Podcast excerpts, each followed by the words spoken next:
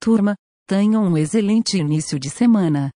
Após as notícias desta segunda, a gente dá destaque a vagas abertas numa startup de hardware brasileira, considerada o chazão da indústria. Ministério Público Federal, Senacom, CAD e Ampid recomendam que WhatsApp adie nova política de privacidade. Os órgãos também sugerem que não se restrinja o acesso às funcionalidades do aplicativo, conduta considerada irreversível e com potencial altamente danoso. O MPF ameaçou entrar com uma ação judicial para garantir o acesso de usuários caso o WhatsApp não responda ou tome providências até esta segunda-feira, dia 10 de maio.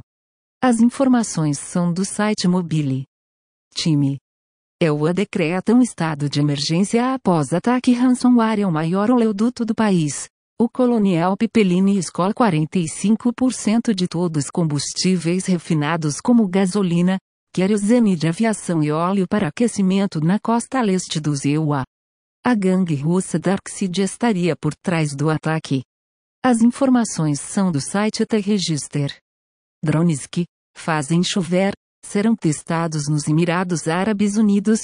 Os drones realizam uma descarga elétrica dentro de nuvens, fazendo gotas de água se aglomerarem e caírem como chuva.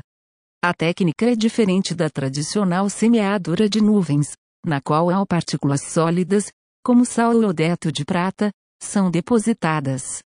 Para estimular a precipitação, as informações são da página de imprensa da Universidade de Bate. STF contém invasão aos sistemas do tribunal. O acesso, fora do padrão, foi repelido enquanto ainda estava em andamento e apenas dados públicos e características técnicas do ambiente foram acessados, sem o comprometimento de informações sigilosas. A equipe técnica do tribunal ainda trabalha para a retomada gradual dos serviços. As informações são da página de imprensa do STF. Anatel realiza maior apreensão de produtos irregulares da história. Apenas no primeiro trimestre deste ano, foram apreendidos cerca de 600 mil produtos irregulares de teleac.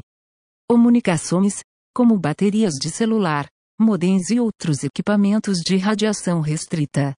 Os produtos, no entanto, ainda podem ser regularizados desde que aprovados em processos de certificação e não sejam piratas. As informações são do site Mobile Time. WhatsApp esclarece o que acontecerá com quem não aceitar novos termos de uso após o dia 15 de maio. Um lembrete persistente tomará conta de toda a tela do aplicativo, impedindo o acesso à lista de conversas, mas ainda permitindo o recebimento de mensagens de texto e chamadas.